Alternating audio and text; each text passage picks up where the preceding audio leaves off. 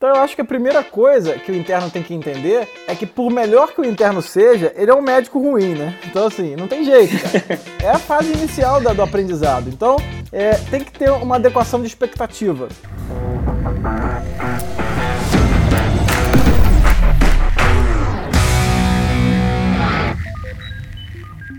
Sejam muito bem-vindos a mais um episódio do Além do Podcast. Hoje estou aqui com um médico que eu conheci recentemente, mas que já comecei a acompanhar o conteúdo dele e achei sensacional trazer ele aqui para a gente discutir um ponto que vai fazer muito sentido para vocês, que é como se tornar um interno padrão ao mesmo tempo que você estuda para residência. E para essa discussão de hoje eu tenho o prazer de ter aqui o Dr. Bruno Farnetano. Brunão, se apresenta aí para o pessoal, conta um pouquinho da sua trajetória para a gente começar aqui o episódio. Então, Bernardo, obrigado pelo convite, né? A gente se conheceu há pouco tempo, mas eu já acompanho vocês, o pessoal da Além da Medicina. É, eu sou carioca também, né? Eu sei que o, que o Bernardo é, é de Niterói, mas, enfim, é muito pertinho. E eu sou carioca. Você morava onde no Rio? Eu morava no Quando Leblon, cara. Aí depois que eu, que eu fui morar sozinho, eu fui pro Jardim Botânico. É playboy. É playboy. playboy. Não, sempre fui playboy da, playboy da Zona Sul do Rio, isso aí é verdade. e aí, enfim, eu fiz medicina na, na Unirio, né? Que é a Universidade Federal do Estado do Rio de Janeiro. Em 2006 eu acabei a faculdade, depois eu fiz residência de clínica médica na UFRJ e, enfim, durante oito anos eu trabalhei na escola, no ambulatório de colagenose da UFRJ com o professor Pape, professora Alícia, Belinha, Flávio Signorelli e, enfim, fiz clínica médica. Com oito anos de formado mais ou menos, eu quis mudar os ares, né? Eu calculei que eu ficaria dois anos dentro do carro, nos 30 anos que seguiriam.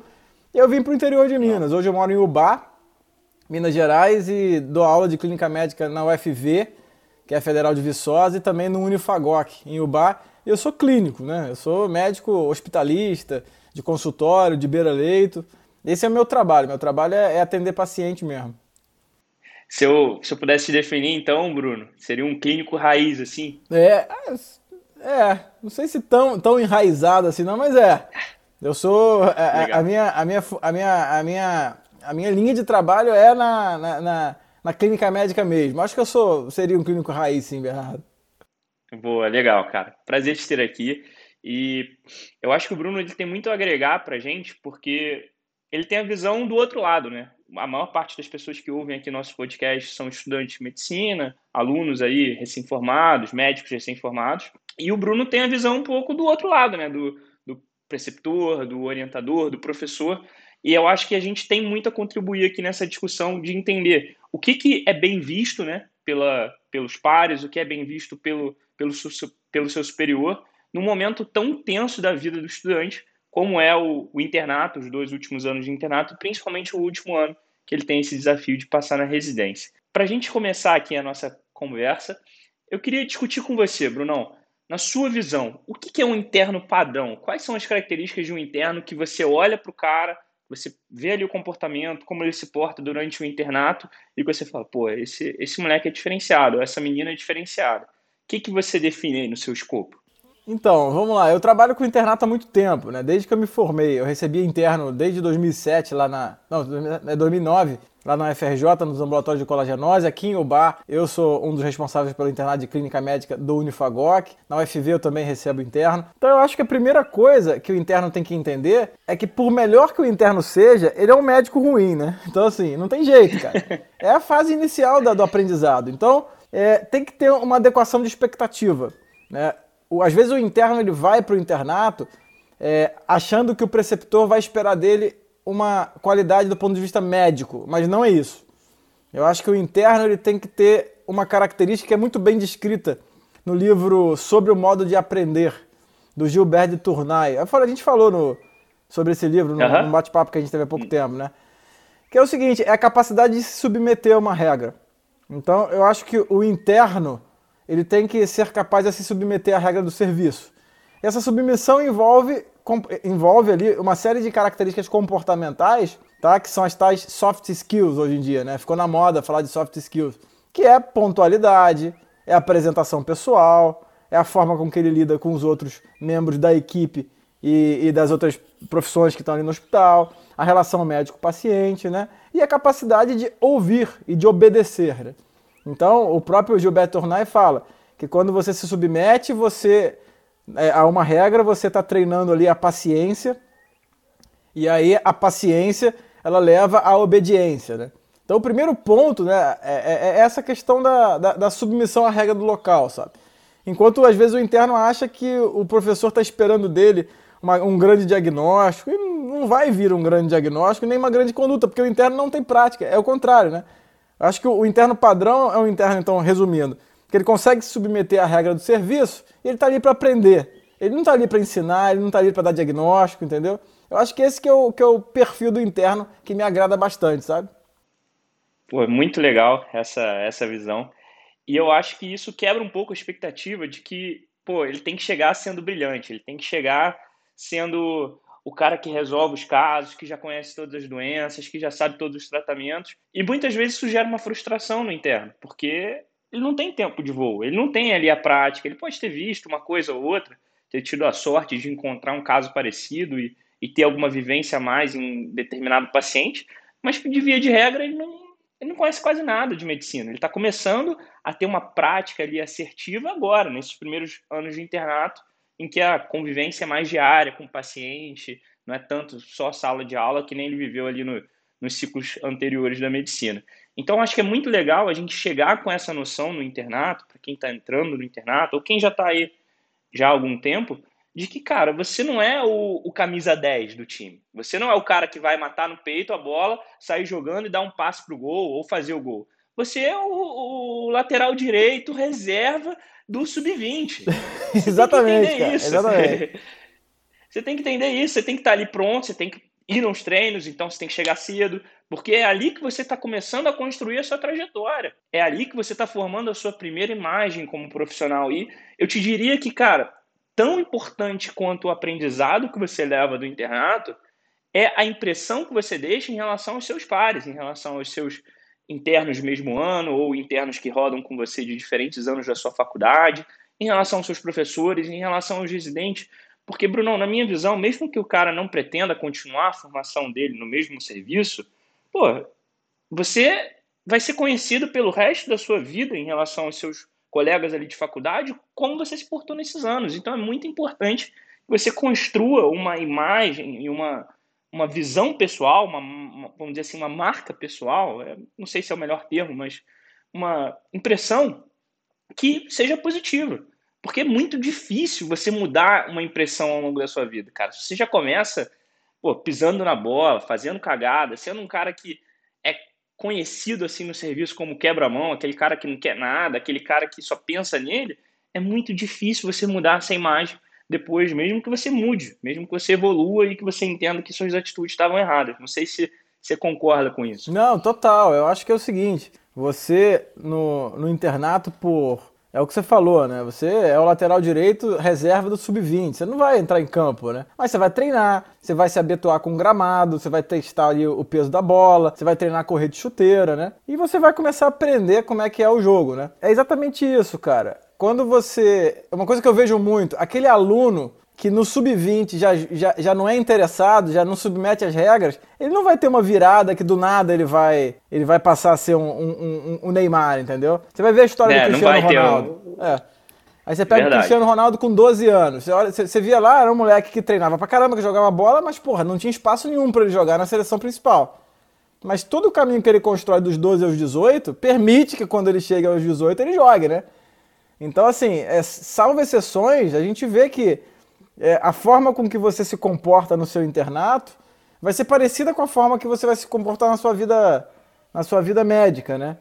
Então, é, se você é um, é um, aluno mediano, desinteressado, que não está, enfim, não tem uma boa relação com o paciente, você vai continuar assim na sua vida, na sua na vida médica, né? Então, assim, é, eu concordo com o que você falou em 100%, cara. Você tem que começar a procurar os modelos, né?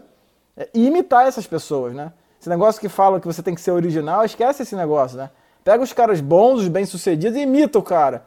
Aí você pensa assim, cara, mas eu vou estar imitando ele. Porra, eu, eu, eu, eu, não, eu não faço isso é, de forma genuína. Cara, uma hora você vai passar a fazer. Você vai ver os retornos concretos daquilo ali, né? Ah, eu não sou um cara gentil por natureza. Então, se eu, fiz, se eu for gentil, eu vou estar sendo falso. Tudo bem. Uma hora você vai ver que aquilo ali traz um retorno tão bom que você vai aprender a ser gentil, né? Isso tudo é treinável. Então é isso, cara. É, muito dos contatos que eu tenho até hoje, eu fiz no meu internato, eu fiz no meu, na minha residência. Entendeu? Muitas propostas de emprego que eu tive depois da minha vida vieram todas da residência, cara. Por quê? Porque eu era brilhante? Não, eu não era brilhante. Minha primeira nota de, interna... de, de residência foi é, pouco conhecimento, um negócio desse. Foi ruim, entendeu? Então eu não, era, eu entrei muito cru na residência, entendeu? Mas eu era pontual, a pessoa podia confiar em mim, eu era confiável, né? Então essa marca que você falou, né, Bernardo? Eu acho que é, você tem que ser. As pessoas são, são, são, são divididas entre as confiáveis e as não confiáveis, né?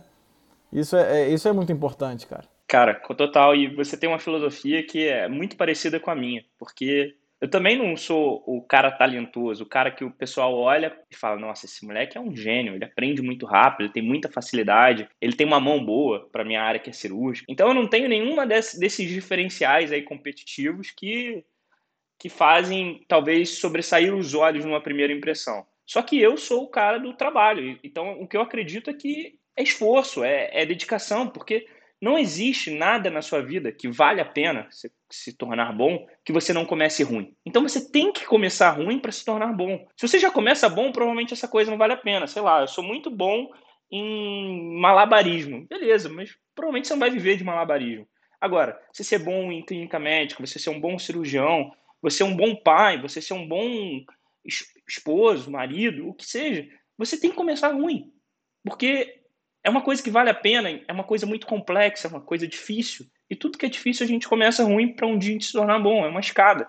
E o pessoal quer, em um mês de internato, já se tornar o cara que é referência. Ou o cara sai da faculdade e acha que vai ter um tapete vermelho estendendo ali porque ele passou seis anos se ferrando. Ou da residência. Então, eu acho que essa questão do esforço, a gente tem que deixar claro que é tempo de voo, gente. A gente não vai conseguir conquistar tudo que a gente quer em um mês, em, em algumas semanas. Tudo que vale a pena demora, tudo que vale a pena é uma, é uma curva de aprendizado que normalmente é devagar. E quando a gente chega preparado para esse tipo de, de verdade, vamos dizer assim, as coisas estão mais fáceis, porque você não fica tão decepcionado, você não cria uma falsa ilusão de que você vai evoluir na velocidade da luz. Pode até ser, mas aí vai ser bom, vai ser uma surpresa positiva. E não aquela frustração aí de ficar se comparando, de achar que, pô, Brunão, ele vê um paciente e já, já sabe o diagnóstico. Eu não sei, então eu sou ruim. Não, cara. O Brunão tem 10 anos a mais de medicina que você, 15, dependendo da, do momento de vida. Então, não dá para você comparar. Não dá para você comparar o, o seu palco com o bastidor dos outros. Exatamente. Porque você teve que percorrer uma trajetória para chegar nesse ponto. Pô, eu tava falando isso com os internos é, quinta-feira, cara. Que para você é, ter aquele livro, né, Outliers, né, Outliners, para você Sim, do, das do 10 mil horas. É. Então assim, para você sair de um merda para ser mediano é rápido, cara. Então assim, vamos Muito lá. rápido. Pensa em, qualquer- pensa em ping-pong. Ah, cara, eu nunca peguei uma raquete de ping-pong. Cara, se você ficar ali cinco meses jogando, você, você vai aprender a jogar ping-pong. Você vai ser medíocre, né? Sei lá, se você é, ficar ali de repente cinco meses, não, mas dois anos, você sai do medíocre para bom. Mas pra você ser muito bom, demora muito tempo. Então, assim, para você chegar do, do ruim pro mediano é um tempo rápido, do mediano pro bom é um tempo mais ou menos, mas, cara, esse finalzinho do bom pro ótimo, cara, é muito tempo, né? É, é um, é, um, é um mundo de diferença. E a questão é que as pessoas se contentam com a mediocridade, né? Então o cara se contenta com. As pessoas às vezes se contentam em ser boas, né? Ah, não, eu não quero ser. Eu, eu, eu escuto muito isso. Ah, não, mas eu não quero ser o melhor, sabe? Cara, assim, a gente pode até não ser o melhor, mas tem que querer, né? Então tem, aquele, tem um livro que eu gosto muito, do, é chamado Homem Medíocre, né? Do José Engenhe- Engenheiros. José Engenheiros foi um, foi o líder do partido, foi um dos idealizadores do Partido Comunista da Argentina. Então, assim, para falar essa questão política aí, pra gente ver que tem gente boa dos dois lados, né? Eu não sou esquerdista não, mas, é, enfim, o cara tem um dos livros mais importantes que eu já li, né? E ele fala o seguinte, mira, no, mira na lua, tá? Quando Você vai acertar nas estrelas. Mira na lua, exatamente. Quando você perceber, você, você- você já está nas estrelas. Então, assim, é, é uma coisa trabalhosa, né? Então, assim, eu sou médico há 15 anos, sabe? Cara, eu ainda estou lutando muito para chegar perto, por, por exemplo, do professor Ricardo Caminha da UFRJ, do professor Ricardo Bastos, sabe? Eu ainda vejo uma estrada muito longa, sabe? Há pouco tempo eu vi uma rânula, não sei se você já viu, uma rânula, que é uma. Enfim, uma, uma, uma patologia da boca, né? Eu nunca tinha visto aquilo, cara. Eu vi na quinta-feira, eu estudei, peguei e vi, eu falei, cara, as coisas ainda se surpreendem, né? Então, assim, eu tô na luta ali, eu sei que eu sou um bom médico, sabe? Mas, cara, eu não quero ser um bom médico. Entendeu? Eu posso até não ser um, um médico foda um dia, sabe? Mas, assim, eu não quero, eu quero ser mais coisa, eu quero ver mais doente, eu quero ver mais paciente, eu quero me dar melhor com os pacientes, eu quero dar ali uma. Eu quero falar cada vez melhor a frase para o paciente bem colocada ali, para despertar nele uma sensação que seja produtiva, produtiva para ele ou parar de fumar ou aderir ao tratamento, entendeu? Então, assim, é o que você falou, cara. Não é, não é uma coisa que, que, que brota, né? Ah, de repente eu pego uma, é, uma geladeira, boto ali, encho de terra, boto umas flores, abro e falo assim: ah, isso é arte, né? Isso é arte moderna. Porra, você pega lá o Michelangelo, né? É, é, ele pegou um bloco de 6 metros de, de, de, mármore, né? E ficou anos olhando para aquele negócio e esculpiu o Davi ali, porra. Entendeu? É, é, é, essa busca esse refinamento pela, pela excelência que eu acho que é a luta da vida, né, cara? E aí, Bernardo, é o que você falou, assim, eu, cara, eu, eu, eu nunca fui brilhante, cara, nunca mesmo. A gente começou a falar assim, eu, eu era playboy da Zona Sul do Rio de Janeiro, né? Então, assim, eu queria mesmo era ir pra noitada, eu passei uma parte grande da faculdade, assim, estudando pra prova e tal, e, pô, aproveitando, ia pra tudo que é chopada que tinha, me divertia, Cara, boqueirão. que massa, é, Não, vamos, vamos, vamos explorar esse assunto aqui, porque eu também tenho histórias boas aqui para contar, cara você ter ideia, velho, eu chegava, eu tinha, eu entrei na faculdade, né, com 18 anos, 18, 19 anos, 18, isso. Então, Você estudou no Abel ou não? Só que não, eu estudei no Salesiano tá. no, até a oitava série e aí eu fui pro PH, que era um, um, um uma eu escola monitor de biologia do PH também. é, então. E aí, cara, passei na Bacia das Almas no vestibular. Nem sei, meu pai até hoje não entende como eu passei no vestibular. Meu pai Ele também, fala, cara. Fala a mesma coisa. Não faz sentido. Só que eu passei para o segundo semestre. Eu também passei para o segundo semestre. Nesse, nesse primeiro semestre, eu arrumei um intercâmbio para ir lá na Califórnia. Fiquei morando na Califórnia quatro meses lá, dando um migué de um cursinho de inglês, mas cursinho de inglês bosta nenhuma, eu ficava só curtindo a vida. E lá na Califórnia aprendi a andar de skate. E aí na faculdade, eu chegava com um skate na mão, um longboard assim, no primeiro dia de aula lá, na, na aula de bioquímica. Só que aquilo era só uma imagem, porque na verdade eu tinha preguiça de andar de skate até a faculdade. Então eu pegava o skate, andava até o ponto de ônibus e ia de ônibus para a faculdade. Entendi. Só que eu gostava da marca de chegar de skate. Então, cara, a verdade é que assim, eu não era o estereótipo do aluno que, que dá certo. E, e, inclusive, paguei um pouco o preço disso, de ser meio fanfarrão no início da faculdade, ser meio garotão, porque é aquilo que a gente falou. Quando você começa com uma impressão ruim, é difícil mudar. Mas fui ali aos poucos é, me dedicando. Inclusive, a primeira matéria que eu acho que eu realmente estudei de fato na faculdade foi semiologia. Foi ah, um negócio que, que abriu ali minha cabeça. Semiologia e anatomia também, porque fui monitor, então tinha que ter uma vivência maior. Mas foi a primeira coisa que eu falei, cara, não, eu vou fazer mais do que estão me pedindo. Que eu acho que é uma cultura, que eu acho que é um ensinamento que a pessoa tem que levar para a vida, tá? Não é só para internato. Se estão te pedindo uma coisa, pensa como que você pode fazer mais do que essa coisa. Porque se só cumpre o que estão te pedindo, você é o medíocre, que nem o Brunão falou. Você vai ser o eterno cara que beleza. É, ok que ele é confiável, mas existem pessoas que são mais que confiáveis. São pessoas que você admira, que você quer junto de você. Então, se você tem essa, essa, esse pensamento pequeno de só, ah não, eu vou fazer aqui minhas obrigações e quando acabar minhas obrigações eu vou embora não vai muito para frente. Na semiologia eu tive um pouco disso, porque, sei lá, a bibliografia era um livro lá, o Porto, não lembro agora, eu gostava do assunto, então pegava livros mais antigos, sei lá, Vieira Romero, daquela medicina amazonense que a gente brinca, mas que ensinam muito. E foi esse conhecimento que eu fui vendo, não só a parte técnica, mas de, tipo, cara, existe um mundo fora do que eles me pedem. E quando eu me abro para esse mundo, eu ganho, eu tenho retorno, eu tenho um conhecimento a mais, eu tenho um diferencial. Então, eu acho que essa é uma dica super valiosa de quando você está no internato, não faz só aquilo que te pediram. Vai dar uma lida um pouco a mais da bibliografia recomendada, dá uma olhada no paciente mais cedo, rever ele, mesmo que o professor não tenha pedido para você reavaliar. Às vezes monta uma apresentação daquele caso, que foi um caso diferente, que foi um caso que vocês discutiram. Então, esses tipos de atitude, somadas ao longo do tempo, elas têm muito impacto. Sim, sem dúvida, cara. E a questão do. Eu, eu, eu também, olhando para trás, né? Eu fiz 40 esse ano. E aí eu lembro assim. Pô, você tá que... tá bem, Brunão. Hã? Você é... Pessoal, você tá bem, hein, Tô, cara. Tô, chegar, eu, tô, né? eu tô conservado, sim. É muita Coca-Cola, cara. Coca Zero. Entendeu? Coca Zero previne um monte de problema aí. Mas assim. Aí. É... Então, esse negócio da vocação, né? Eu, eu, eu vejo que você falou, né, de, de, de ser fanfarrão tal, de ir com skate. Então é o seguinte, é, é interessante como é que a gente fala dessa, da questão da, da fanfarronice, né? Que mesmo você falando, ah, eu era fanfarrão tal, é, mas tem uma linha que dá para ser puxada lá de trás, onde a vocação tá falando mais alta. Você vê assim, a vocação. O que é vocação? Vem de vocare, que é um chamado, né? Então eu vejo olhando para trás que mesmo assim, eu gostava de ir pra noitada, eu gostava de, de me divertir, eu ia pra praia, entendeu? Eu vivia, eu vivia numa bolha na zona sul do Rio de Janeiro, né? Morando na mesma rua do colégio, ia na praia em frente à minha casa. Mas assim, eu conhecia as pessoas, eu conversava com as pessoas, eu era amigo de todo mundo da rua, eu era amigo do cara que vendia é, é, Coca-Cola lá na praia, eu era amigo do cara que montava rede de vôlei, eu era amigo da pessoa do colégio. Depois na faculdade, eu saí da bolha lá da Zona Sul, fui para Tijuca, conheci gente de outros lugares. E quando eu ia para Lapa, por exemplo, a, La, a, Lapa no Rio de Janeiro, que era um lugar que eu ia muito, tinha o Rio Cenário, que era um, um antiquário, não sei nem se existe ainda, e que, pô, ficavam centenas de pessoas olhando do mundo todo. É, o, o, a minha, o meu chamado era para entrevista, cara. Era, era entrevista clínica.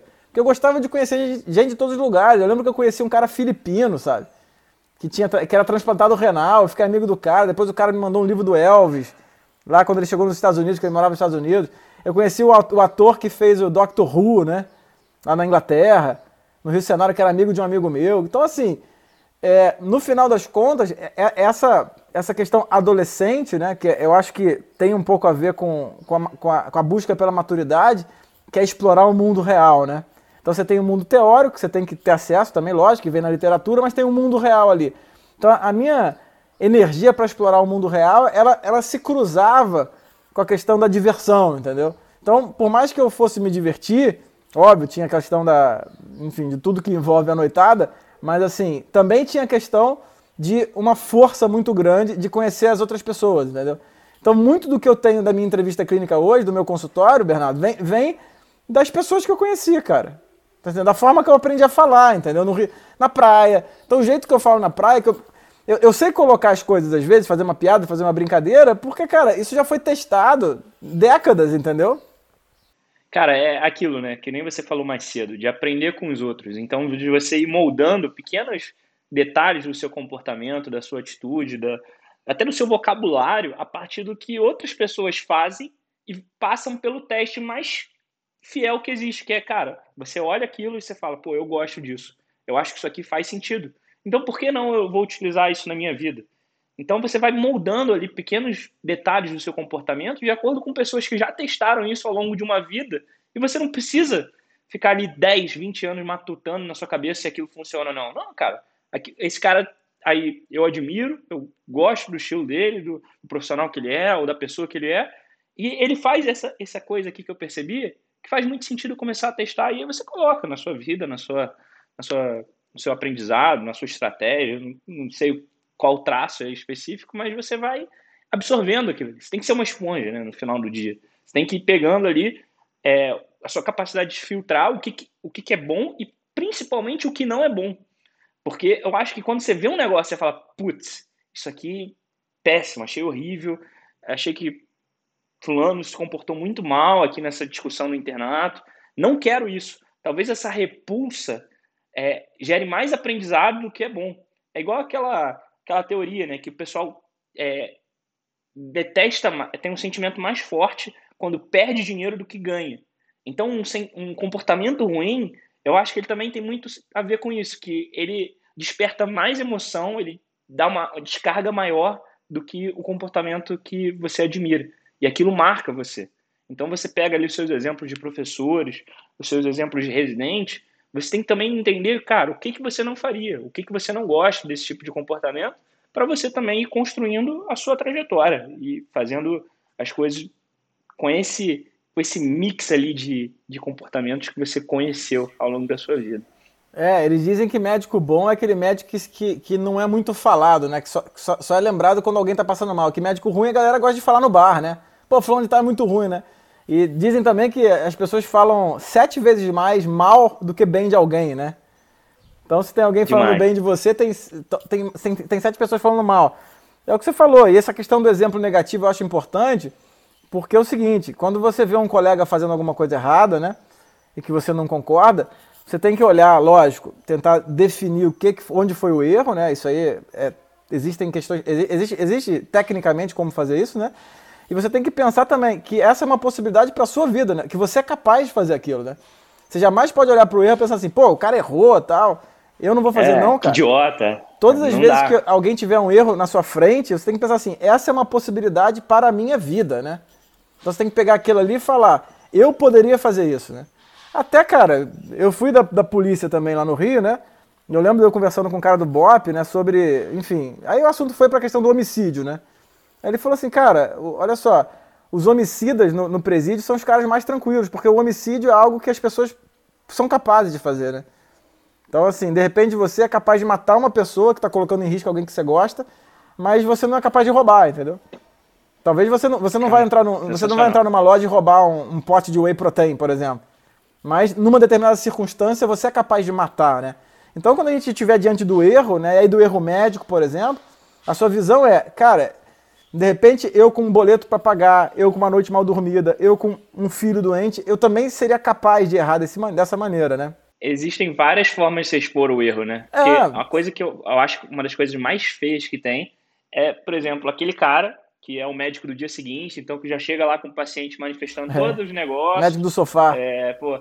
É, e aí, não, isso aqui é óbvio, como é que fulano não pensou nisso? Essa conduta aqui tá errada.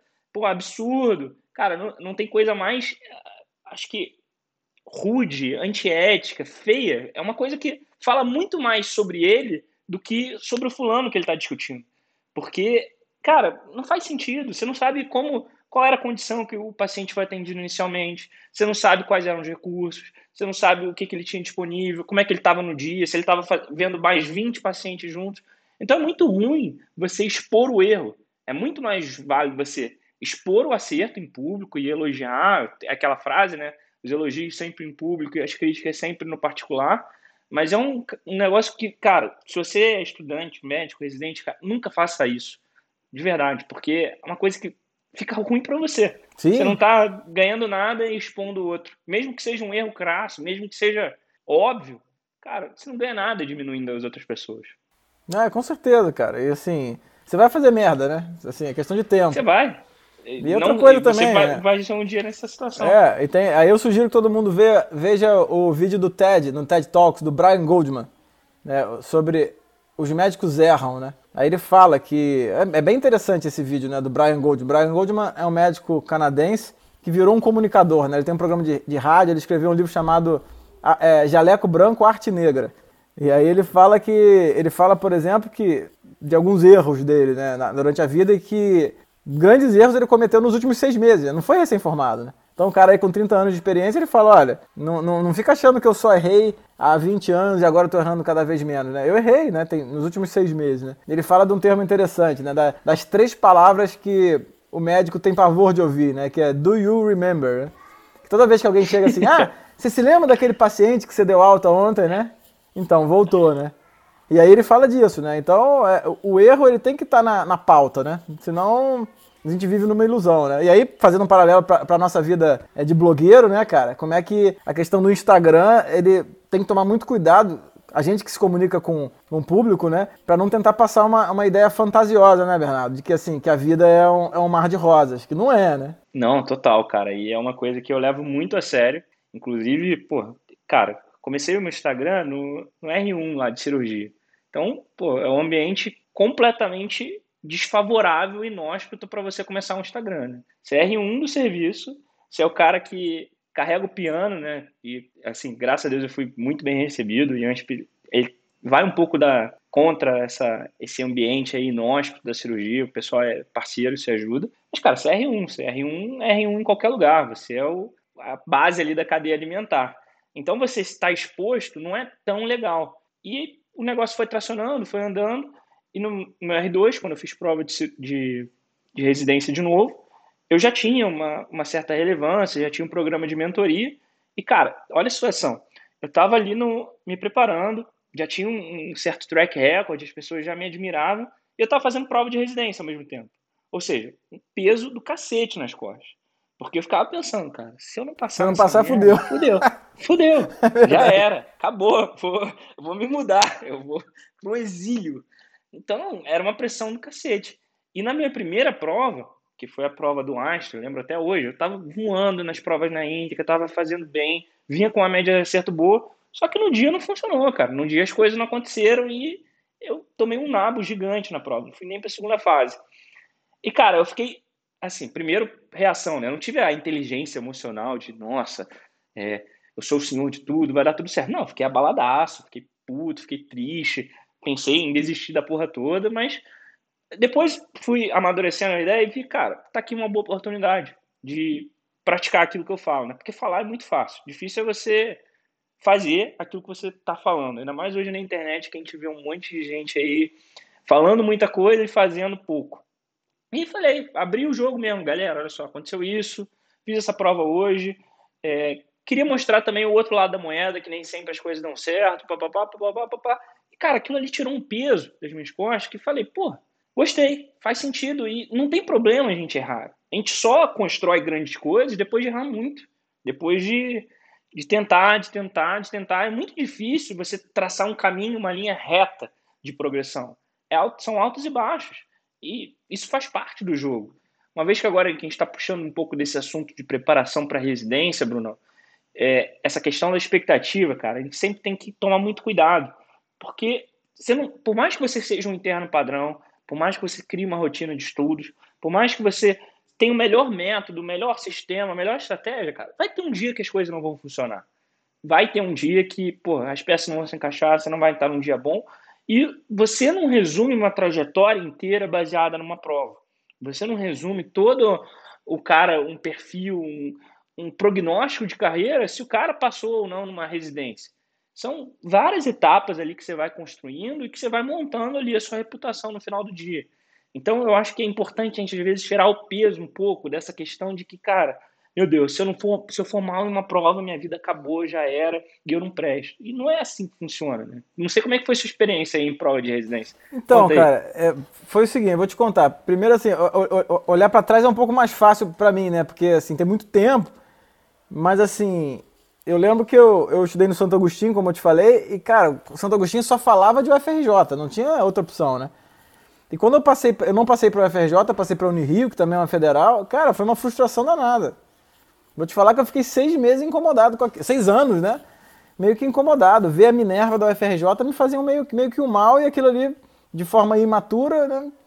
Eu ficava assim, pô, tinha que ter passado para a UFRJ, mexeu muito com a minha vaidade, né? Com o meu ego. Quando eu fiz e o pessoal pra... do, da UFRJ no intermédio bate muito nisso, né? De melhor do Rio, é, não, sei não, o quê. Cara. Eles te pressionam nesse sentido. É, um melhor, melhor é, do Brasil. É um psicológico. Tinha um negócio assim, eu, eu, aí quando eu dava plantão com a galera da UFRJ, eu ficava bem assim, sabe? Eu me sentia Mordido, mal, né? né? É, ficava assim. E aí quando eu fiz prova pra, pra residência, eu lembro que eu fiz, a minha estratégia foi estudar as apostilas do médio curso, né? Eu peguei, sentei, li tudo aquilo lá. É, eu sempre tive facilidade para fazer. Pro, assim, eu tinha uma facilidade mediana para fazer prova. Assim, eu não era o cara que estava no top, né? né? Quem eram os primeiros na minha época? Eu sempre vou lembrar. Era a Mônica, nome dos nomes, né? Bruno Baquiega, é, po, é, Pozobon. Tinha os caras aí que eram os primeiros, né? De, de todos, né? Tinha o Roberto, tinha o Caju, né? Um amigo meu também, Eduardo Antônio. Então, assim, a galera era, era aquela, aquela pelotão da frente, né? Eu nunca fui pelotão da frente, eu era, eu era o mediano, né? Então eu podia de repente dar uma, dar uma corrida ali sair na frente, mas poderia sair atrás. Aí eu fiz a prova da UFRJ e, cara, fiquei, acho que oitavo, né? Assim, porra, com a galera eu falei, cara, me dei bem. Só que aí na prática eu me ferrei, né? Na prática. Eu tirei 5, era o limite. De 5 em 10, e aí 5, se eu tirasse 4.9 eu era reprovado por nota. E aí eu fiquei naquela expectativa. E eu não passei, né? Pra residência. Eu lembro que saiu o resultado no dia 21 de dezembro de 2006. Eu lembro que saiu esse resultado que eu não passei. E, cara, foi aquela, aquele baixo astral, né? Aquela, aquela tristeza. É, são as apostilas as culpadas, Bruno. Hã? são as apostilas as culpadas. Pois é, mas na época era o que tinha, enfim. Aí, e aí eu cara, fiquei no baixo astral danado, mas assim, eu me reorganizei, né? Eu tava, na, na, eu tava esperando ali o Hospital da Lagoa, eu tinha passado na, no Hospital da Aeronáutica, e de repente eu passei na reclassificação, né? Uma coisa que eu achava inimaginável. E aí, quando você passa na reclassificação, você... quando eu passei para o FRJ, e aí sim aquilo foi um grande motor para minha vida, né? Mas assim, é. Cara, a gente vai se frustrar, né? Mas o que eu, o que eu, o que eu falo hoje, né? Depois de 15 anos, é, o seguinte, cara. Cara, se você tiver que se ferrar, cara, se ferra, né? Tem um, um, um, um episódio da Copa de 94, que eu lembro, foi, foi a Copa que eu mais assisti, cara. A Copa de 94 do Brasil. Eu era fã do Romário, depois o Romário foi pro Flamengo, aí, porra, passei anos da minha vida. De... Você é flamenguista, cara? Quê? Sou flamenguista. Você é flamenguista? Cara. Porra, eu sou vascaíno. Não, eu passei muito tempo. Aí quando o Romário foi pro Valência, depois foi pro Vasco, acabou o futebol pra mim, eu nunca mais vi. Cara, ah, é? É, o Romário na final da Copa do Mundo tem, tem uma cena muito interessante, né? Que tá todo mundo sentado no meio do campo e o Zagallo vai chamar quem vai bater os pênaltis, né? E aí o Zagallo pergunta, quem vai bater pênalti? Cara, o Romário já levanta a mão, eu vou bater, né? Aí você pensa assim, cara, o cara, pô, ele, ele tinha que bater, né?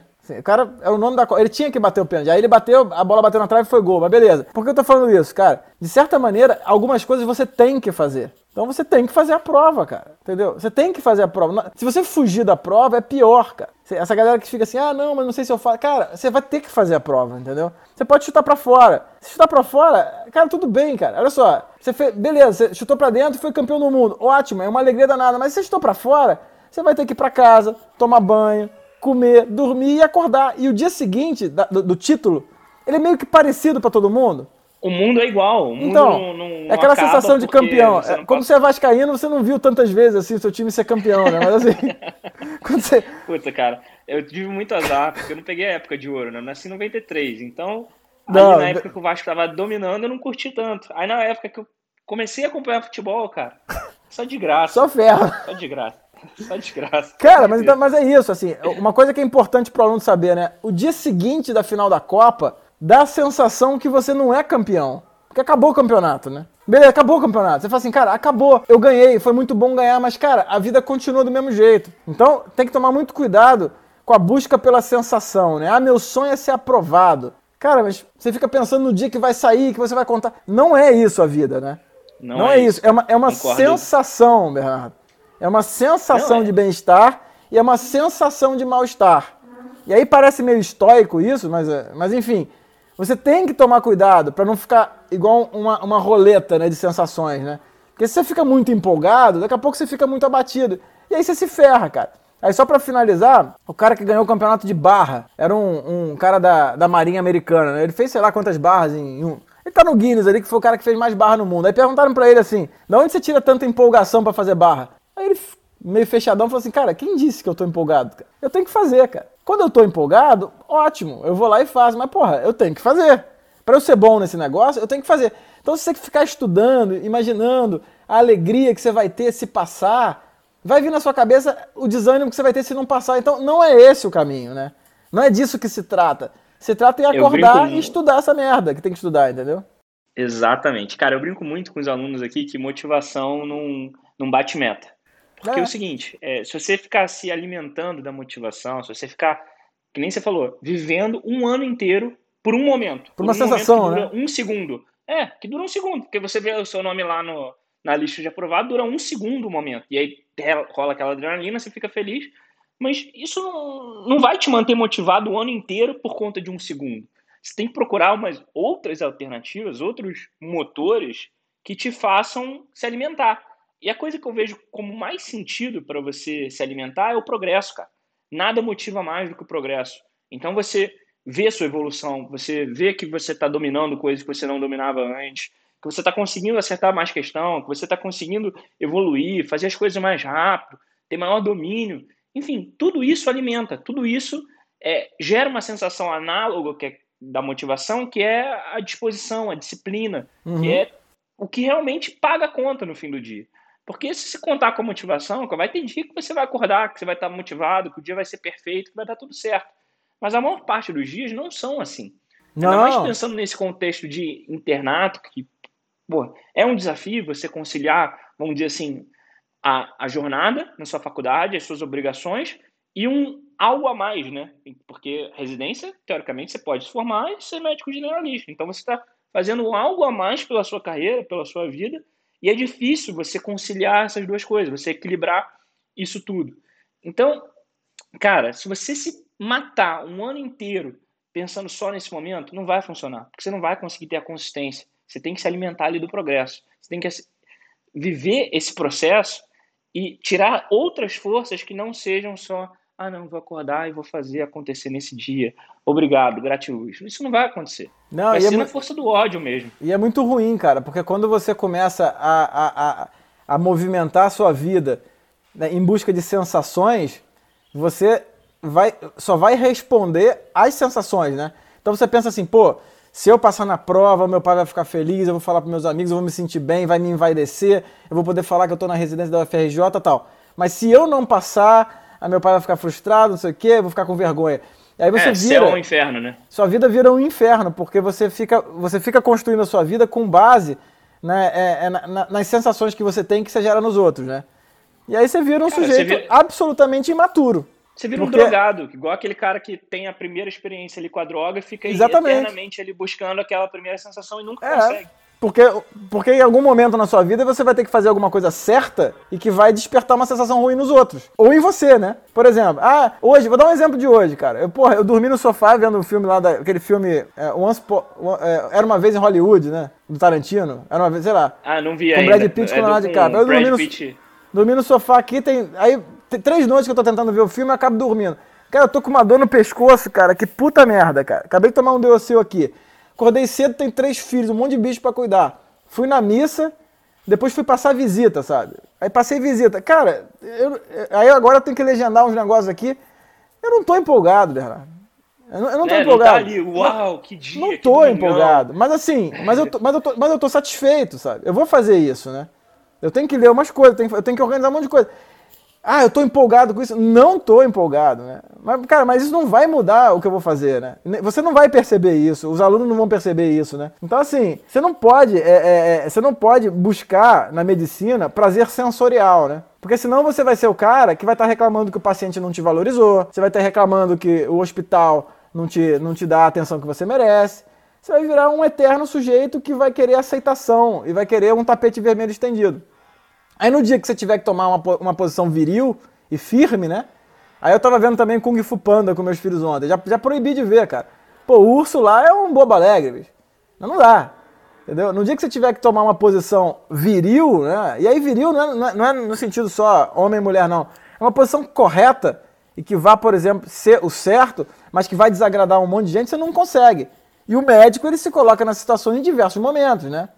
Então é, é, é, isso que você falou, cara. Moti motivação, cara, é, é, assim, in, desculpa, motivação não, empolgação.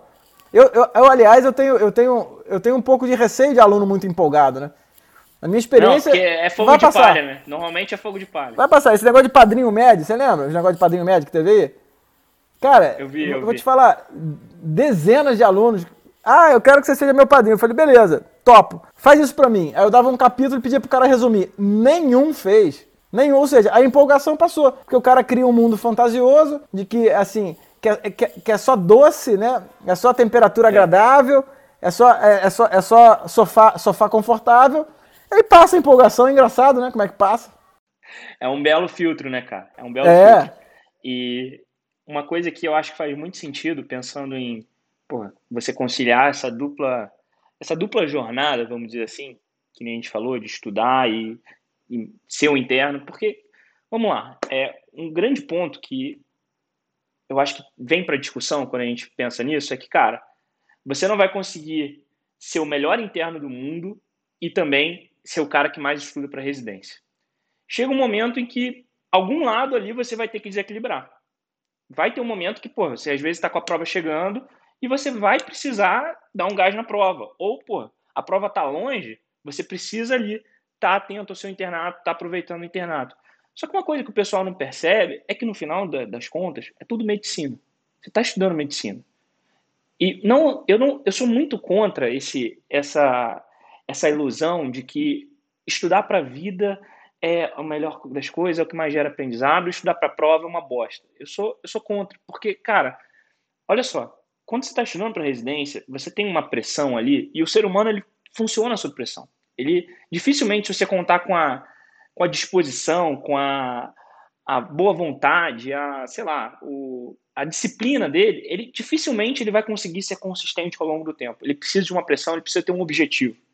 E a prova é um, um puta objetivo que motiva ele a estudar. Eu, por exemplo, comecei a estudar de fato mesmo, ter rotina, porque as provas de residência se aproximaram. E essa foi uma herança que, graças a Deus, eu levei para minha vida, que hoje eu tenho rotina de disciplina, de estudos e tudo mais.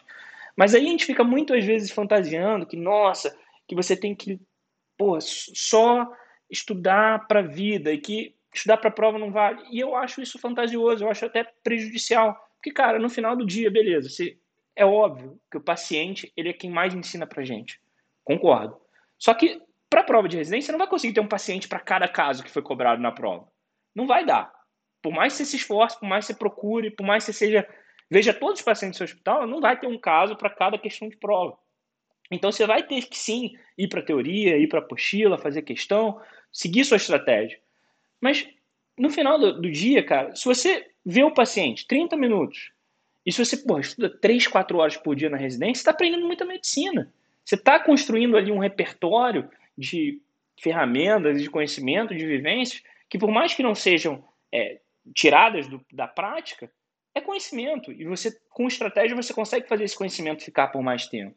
Porque, cara, de nada adianta estudo, estudo por estudar, estudo por, ah, por dizer que fiz, estudo para dizer, para contar horas de leitura. Isso aí não funciona, porque estudo sem direcionamento, estudo sem estratégia, é estudo jogado fora. Exatamente. Se você não retorna aqueles assuntos, se você não volta a visitar, se você não tem uma estratégia ali de, porra, de você conseguir pensar naquela forma e, e conectar os pontos, de nada adiantou você ficar ali debruçado, lendo, lendo, lendo o último guideline da, da sociedade americana de não sei o quê. Porque isso aí é muito mais sobre o ego, é muito mais você falar que você leu um, um é. livro que é respeitado, que é o tratado, que é a última atualização, do que aprendizado no fim do dia. Não sei se você concorda, mas é um tema Não, você, fa você falou eu... uma série de elementos aí que eu acho bem interessante, né? Essa, essa questão das frases feitas, né? Estudar pra vida. É, essas frases, tipo, ah, fazer medicina por amor ou por dinheiro, né? Estudar pra vida. Elas são frases que elas representam alguns elementos da realidade, mas elas omitem muita coisa. É uma romantização, né? É uma romantização. É, não, mas assim, por exemplo, você faz medicina por amor ou por dinheiro. Cara, os alunos vão levantar a mão e falar que é por amor, né? Outros um pouco mais espertinhos vão falar assim, ah, por amor, mas dinheiro também é importante. Cara, você faz medicina, tem uma coisa oculta aí. Você faz medicina para ter um dever, cara. para ter um ofício, um trabalho. Que eventualmente nem o amor, nem o bem-estar, nem o dinheiro vão estar envolvidos, cara. E quando você fala assim, ah, estudar pra vida, tem uma conotação ali meio abstrata, como se, por exemplo, estudar para passar em prova fosse algo é, menos importante e você fosse um grande estudioso para a vida, né? Como se você fosse assim. É, é um... dissociado, né? Não, Duas e, realidades completamente E o sujeito que fala isso dá, dá, a impressão assim que é um cara altamente culto e que passa o dia inteiro na biblioteca estudando para a vida, né? Quando na verdade é uma máscara. É uma máscara das virtudes. Semelhante àquele professor que chega e fala assim: ah, não, eu acho que o aluno tem que ser livre para fazer as coisas, né? Cara, olha só, isso aí é uma máscara da preguiça, né? Porque, cara, educar de verdade, né? Não, não, não é dar direção. Tem que ter uma direção. E é duro, né? O professor, por definição, é um sujeito que ele tem que é fazer uma força para tentar mostrar os elementos da realidade com mais clareza. Os alunos, eles vão dar trabalho porque eles não vão entender aquilo. Então, assim, esse negócio assim, ah, eu vou dar liberdade para meus filhos, né? Cara, você é um baita de um preguiçoso que você quer ficar sentado no seu, no seu celular enquanto seus filhos ficam quebrando a cabeça por aí. Na verdade, o esforço é um elemento que é presente em todos os cenários. Ah, eu tenho que estudar para a vida, concordo. Você vai ter um baita de um esforço. Ah, eu tenho que estudar para a prova. Eu concordo, também tem um esforço. Entendeu? Então, assim, o elemento esforço, ele não pode ser retirado daquilo ali. E quando você fala assim, ah, estudar para a vida é que importa, e fazer prova não é a tua vida, né? Pra passar é, na residência, é, então... como assim, né? Então, assim, passar na Exatamente. residência, então, é, é o quê? Não é vida. Cara, sentar a bunda na cadeira de dar anatomia. Então, por exemplo, estudar anatomia, né? Ah, não, mas a anatomia não serve para quem tá fazendo, sei lá, otorrino, né? Pra que, que o otorrino. Cara, mas quando você estuda anatomia e você olha pro Gray, você olha pro Netter, você tá ali aprendendo a se submeter a algo muito grande, que é sentar e estudar. Então, ah, monitores, você falou que foi monitor de anatomia. Cara, os monitores de anatomia, eles têm um rendimento melhor em prova. Porque você é doutrinado ali a, decorar um mundo de informação e você cria a cultura do esforço. um método, exatamente. Então, o elemento esforço, ele tá presente ali. Então, aquele cara que fala assim, ah, eu vou estudar pra vida. E, na verdade, às vezes é uma preguiça ativa, né? Eu vejo muito isso. A, é. gente tem, a, gente tem, a impressão que a preguiça é só ficar deitado no sofá, mas não. Às vezes a preguiça ativa é aquele cara que tem que estudar, mas não, vai beber água, vai lá, não, vai lá, vai dar uma corrida, não, vai arrumar a casa. e arruma um monte de atividade para não fazer o que tem que fazer, né? Cara, demais isso. Isso é, às vezes até eu me pego nisso. Pô, eu tenho a coisa não, que é mais importante no meu dia é fazer, sei lá, um, estudar uma, um, fazer uma apresentação, vamos dizer, para residência. Aí eu começo, não, mas espera aí. É, eu tenho uma pendência que tem seis meses já, eu acho que eu vou resolver ela hoje, que é importante. Hoje o dia tá bom, tá propício. Sabe essa estante aqui? Eu acho que eu vou reorganizar esses livros aqui por cor, por título, por ordem do, do autor. Isso é mais importante. E aí você vai criando várias mentiras para você, para você não fazer o que tem que fazer no final do dia. Então, esse culto de, nossa, eu estudei meu paciente, é pô, super legal, uma doença super rara, super importante, bacana. Mas e o estudo para residência que também vai te levar mais Sim. à frente na carreira? Ah, tem um negócio interessante, isso, isso que eu ia falar também, esse negócio que você falou que eu achei interessante, na questão do tempo, né? A gente tem a mania de falar assim, ah, o que, ah, o que é mais importante então eu tenho que ficar fazendo mais tempo. Não, Questão da vida espiritual. Eu sou católico, né? Cara, eu rezo o terço, eu vou à missa. Rapaz, se eu começar. O que, que, que, é mais importante na vida? É Deus, né? É, porra, Deus veio encarnado em Cristo. Tá, pô, então o mais importante é Ele. Não tenho a menor dúvida disso na minha fé. Mas se eu começar a ficar ajoelhado, rezando 12 horas por dia, minha família não come, eu paro de trabalhar. Tá errado. Então não é porque é, é, a minha vida espiritual é a mais importante que eu vou passar 12 horas por dia rezando. Eu vou rezar 15 minutinhos de manhã, vou rezar um terço à noite e o resto é trabalhar, cara. É acordar e atender gente. Então, beleza, o internato é importante, beleza. Você vai de manhã pro seu internato, você vai ver seus pacientes muito bem, mas, cara, depois você vai sentar e estudar, porque você tem que passar na prova. Acabou. É isso. Aí você fala é assim: não, isso, não, Bruno. eu preciso então aprender pra vida, eu vou, eu vou, passar o dia. Cara, eu vejo muito aluno que fica ali dentro do hospital porque é preguiçoso. Cara. Rato de hospital, porque na Rato... verdade ele não quer ir pra casa para estudar. Exatamente. E isso é uma desordem. É igual o cara que quer ficar sentado na igreja rezando o dia inteiro. Ah, não, porque nossa, Cristo veio para cá, eu devo a ele ficar olhando para ele. Não, cara, Cristo não, tá, não é isso, ele quer que você trabalhe, cara. Vai lá atender os outros. Quer que você sirva, que você exatamente, família, exatamente. que você provenha. exatamente. Exato, cara. Cara, puta, você matou a pau nesse aí, cara. Eu tô com a impressão que eu não respondi nenhuma pergunta que você fez, cara. Não, mas é, Brunão, o papo aqui é aberto mesmo e, e, eu acho que quando a gente tenta montar um roteiro de podcast, Thiago, pode deixar essa, essa parte, não precisa cortar não. É, quando a gente tenta montar um roteiro de podcast, é, é muito chato ser assim um, um esquema de perguntas e respostas. Olá, Bruno. Então agora vamos para a próxima pergunta.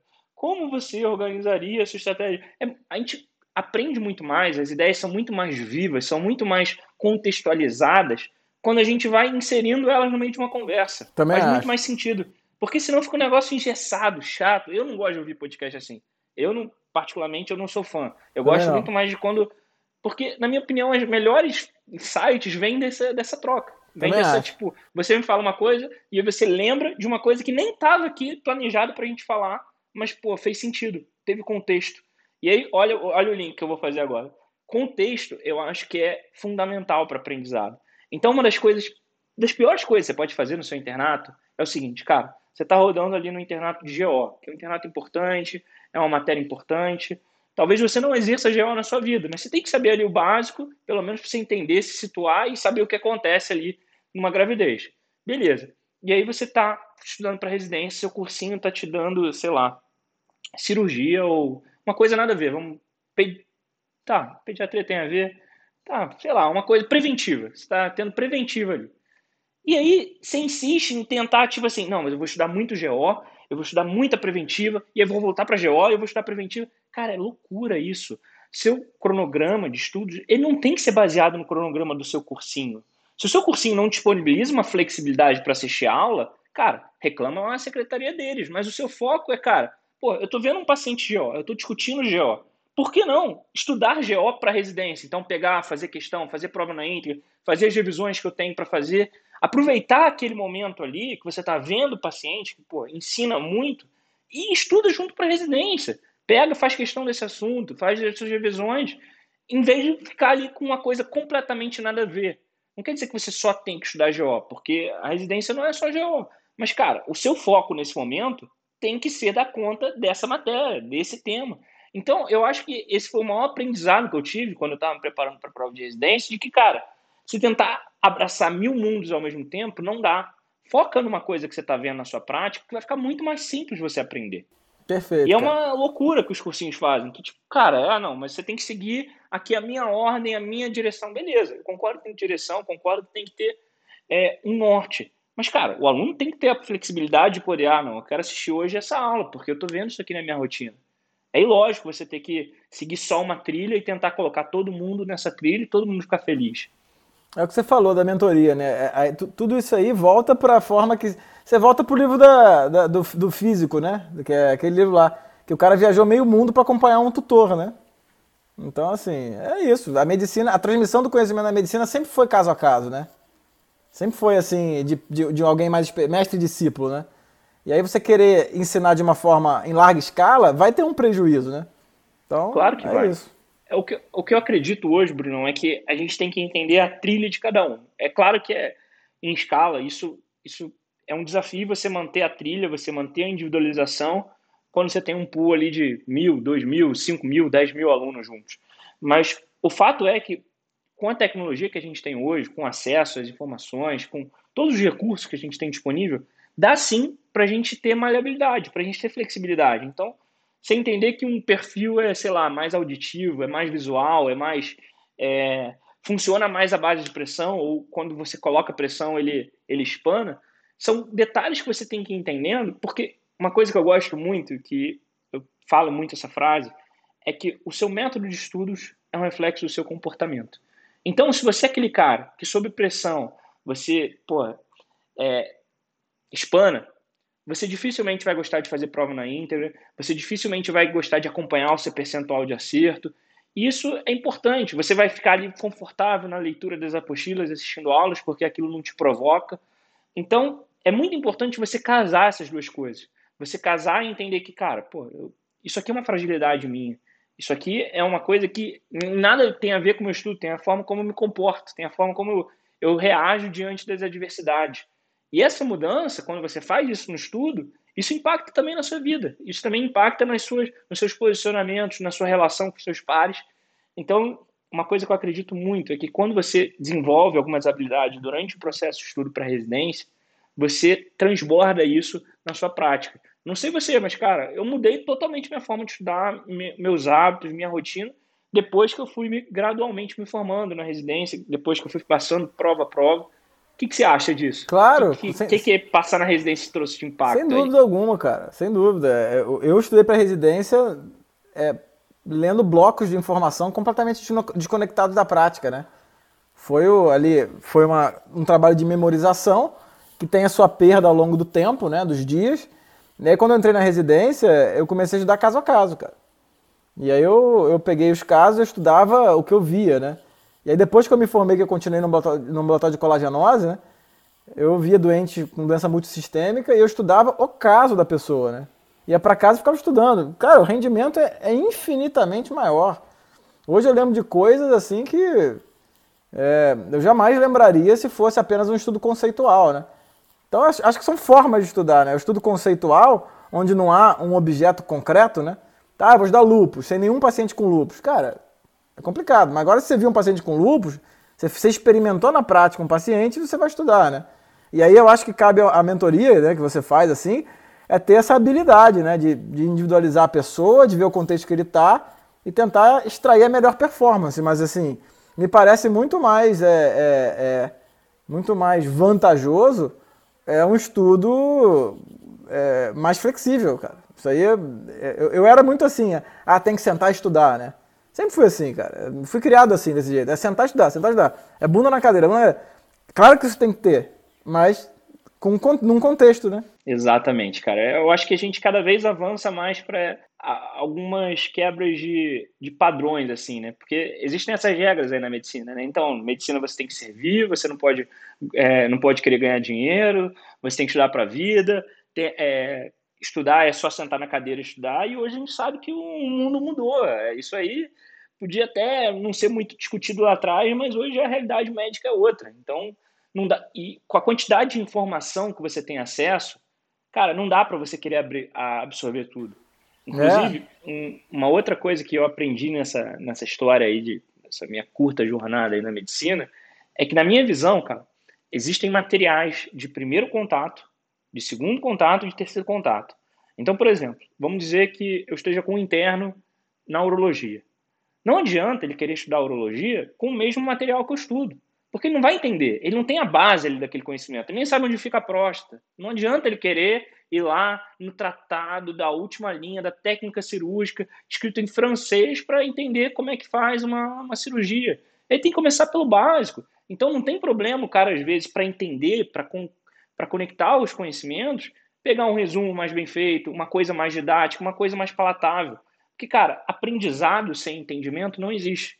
Sim. Então não adianta você querer ali decorar cada palavra do livro mais famoso, ou do guideline, ou do, sei lá, de qualquer referência que você esteja procurando, se você não entende aquilo ali, se você nem, nem tem a base para usufruir daquele material. Então é uma escada. Então, eu acho que existe uma pressão ainda na, no contexto da medicina de que só presta o material mais complexo, só é. presta o material mais difícil, mais raro, mais, sei lá, é, específico. E não, é uma escada. Pô. Quando você está começando, você tem que começar pelo material mais simples. Então, um livro mais básico, um, uma apostila, às vezes, um resumo de material, uma aula do seu professor, e depois você vai lançando as escadas, porque senão claro. você não aprende nada. É, to todas as vezes que eu vou dar aula, eu, eu sempre penso assim: eu, é, se trata de descoberta ou de aprofundamento, né? Então, por exemplo, vou dar um exemplo. Vou, Ótima definição. É, vou dar aula de, sei lá, de asma. Cara, aula de asma até para um leigo, tem um grau de aprofundamento, porque o cara já ouviu falar naquilo. Então, é, quando eu pego, por sabe, exemplo. Né? É, o cara já ouviu falar. E assim, quando você vai falar, por exemplo, de vasculite, eu dou aula de, de reumato, né? Cara, é, é uma aula diferente, porque é muita descoberta. Então eu não posso chegar pro cara e mandar ele pegar o Kelly de reumato, né? É, eu tenho que pensar na síndrome articular e começar do básico. Agora, se eu vou dar uma aula de DPOC, por exemplo, o cara que já passou por semiologia já é aprofundamento. Então é o que você falou, você tem que ver de onde que o cara está partindo, entendeu? Né, de, de, de, qual é o nível que ele está partindo. Eventualmente, você pega um, um, aluno que já tem uma mãe com artrite reumatoide, para ele é aprofundamento, cara. E, e, e, e, às vezes esses caras vão no final da aula, né? E vai, ah, minha mãe tem isso. Aí às vezes eu pego ali 10 minutinhos e aprofundo mais, entendeu? Então é o que você falou, cara. É, é, é, você tem que saber para quem que você está falando, senão não não, não, não funciona, né? Não funciona. Se você quiser. Aprof... Às vezes o que a gente vê hoje em dia é que todo mundo só tem aula de aprofundamento. Então, é. não existe a descoberta. Né? Então, já era. Aí não... você não aprofunda em uma coisa que você não conhece. Aí vira uma abstração completa. Que o cara até decora, mas ele não tem a menor noção do que, que aquilo é no mundo prático, né? É, ele decora, mas ele não consegue pensar. Não, ele não tem. consegue raciocinar. Porque se foge da decoreba dele ali, foge da, das peças que ele tem no quebra-cabeça, ele não consegue conectar nada. É, exatamente. Cara, animal, animal. Brunão, a gente está caminhando aqui para a fase final desse podcast. É, porra, daria para ser um, um episódio de quatro horas aqui, mas eu acho que o nosso ouvinte não ia ficar muito satisfeito. mas, cara, achei fantástico. Eu acho que tem muito aprendizado aqui. E uma coisa que eu, que eu quero que o pessoal leve é essa questão da reputação, é a forma como você se porta diante dos seus pares. Porque, cara, reputação é um negócio tão importante que eu lembrei aqui de uma história, estava lendo um livro do Robert Greene, das 48 Leis do Poder. Não sei se você já ouviu falar. É um livro meio, meio até meio polêmico, porque ele fala sobre persuasão, sobre dissimulação, mas do ponto de vista histórico ele ensina bastante. E aí tem um caso lá que tinha um na Guerra dos Três Reinos da China, lá nos anos 200 depois de Cristo, tinha um imperador, que eu até anotei o nome aqui, Chukuliang que estava batalhando ali para nessa questão da unificação e tudo mais. E ele era um cara muito temido na, na, na China, né, no território chinês da época, porque ele tinha ganho várias guerras, ele tinha uma fama, ele tinha uma reputação de que ele era um cara sagaz, um cara que você não podia dar mole para ele. E aí ele deu mole uma vez, ele deixou ali, ficou sem os homens principais dele, sem o exército dele, enquanto ele descansava numa cidade. E ele foi pego de surpresa por um oponente que vinha com um exército de 150 mil pessoas. E o cara ali com mil soldados. Não dava para competir. E aí qual foi a, a sacada dele? Ele falou: não, vamos fazer o seguinte: a gente vai montar uma pseudo-armadilha. Então ele abriu os portões da cidade, subiu lá em cima, começou a cantar, acendeu o um incenso, e aí quando o exército chegou, o exército inimigo, eles olharam aquela cena ali grotesca, identificaram o, o Tianglin o Chukun Liang, desculpa, no, no alto da, da fortaleza e falaram: não, isso aqui é uma armadilha. esse cara aqui, ele não ia abrir as portas da cidade assim de graça e ficar ali ah, cantando e acendendo incenso. Vamos voltar, tem alguma coisa errada aí. E voltaram. O cara ganhou essa batalha sem disparar uma flecha, sem disparar um tiro, só pela reputação. E, é. cara, reputação é uma coisa que você constrói a vida inteira. Mas você perder ela. É um dia, né? Basta um, um dia. É, o, o Stalin falava, né, que quando você tiver forte, demonstre fraqueza. Quando você tiver fraco, demonstre força, né? Exatamente o que ele fez, né? Ele tinha uma reputação e no momento que ele estava fraco, ele demonstrou força, né? Aí confundiu a galera, né? Exatamente, exatamente. Brunão, fantástico. E ó, agora eu tô fazendo uma dinâmica aqui no final do podcast, que é o convidado recomendar um livro aí pra galera. Pode ser um livro de qualquer assunto. Eu acho que eu vou fazer diferente com você. Eu vou pedir para você recomendar um livro de conhecimentos gerais, de qualquer coisa da atualidade ou do mundo que você gosta de estudar, e um, um livro relacionado à medicina. Não precisa ser um livro técnico, pode ser um livro de história da medicina, alguma coisa assim.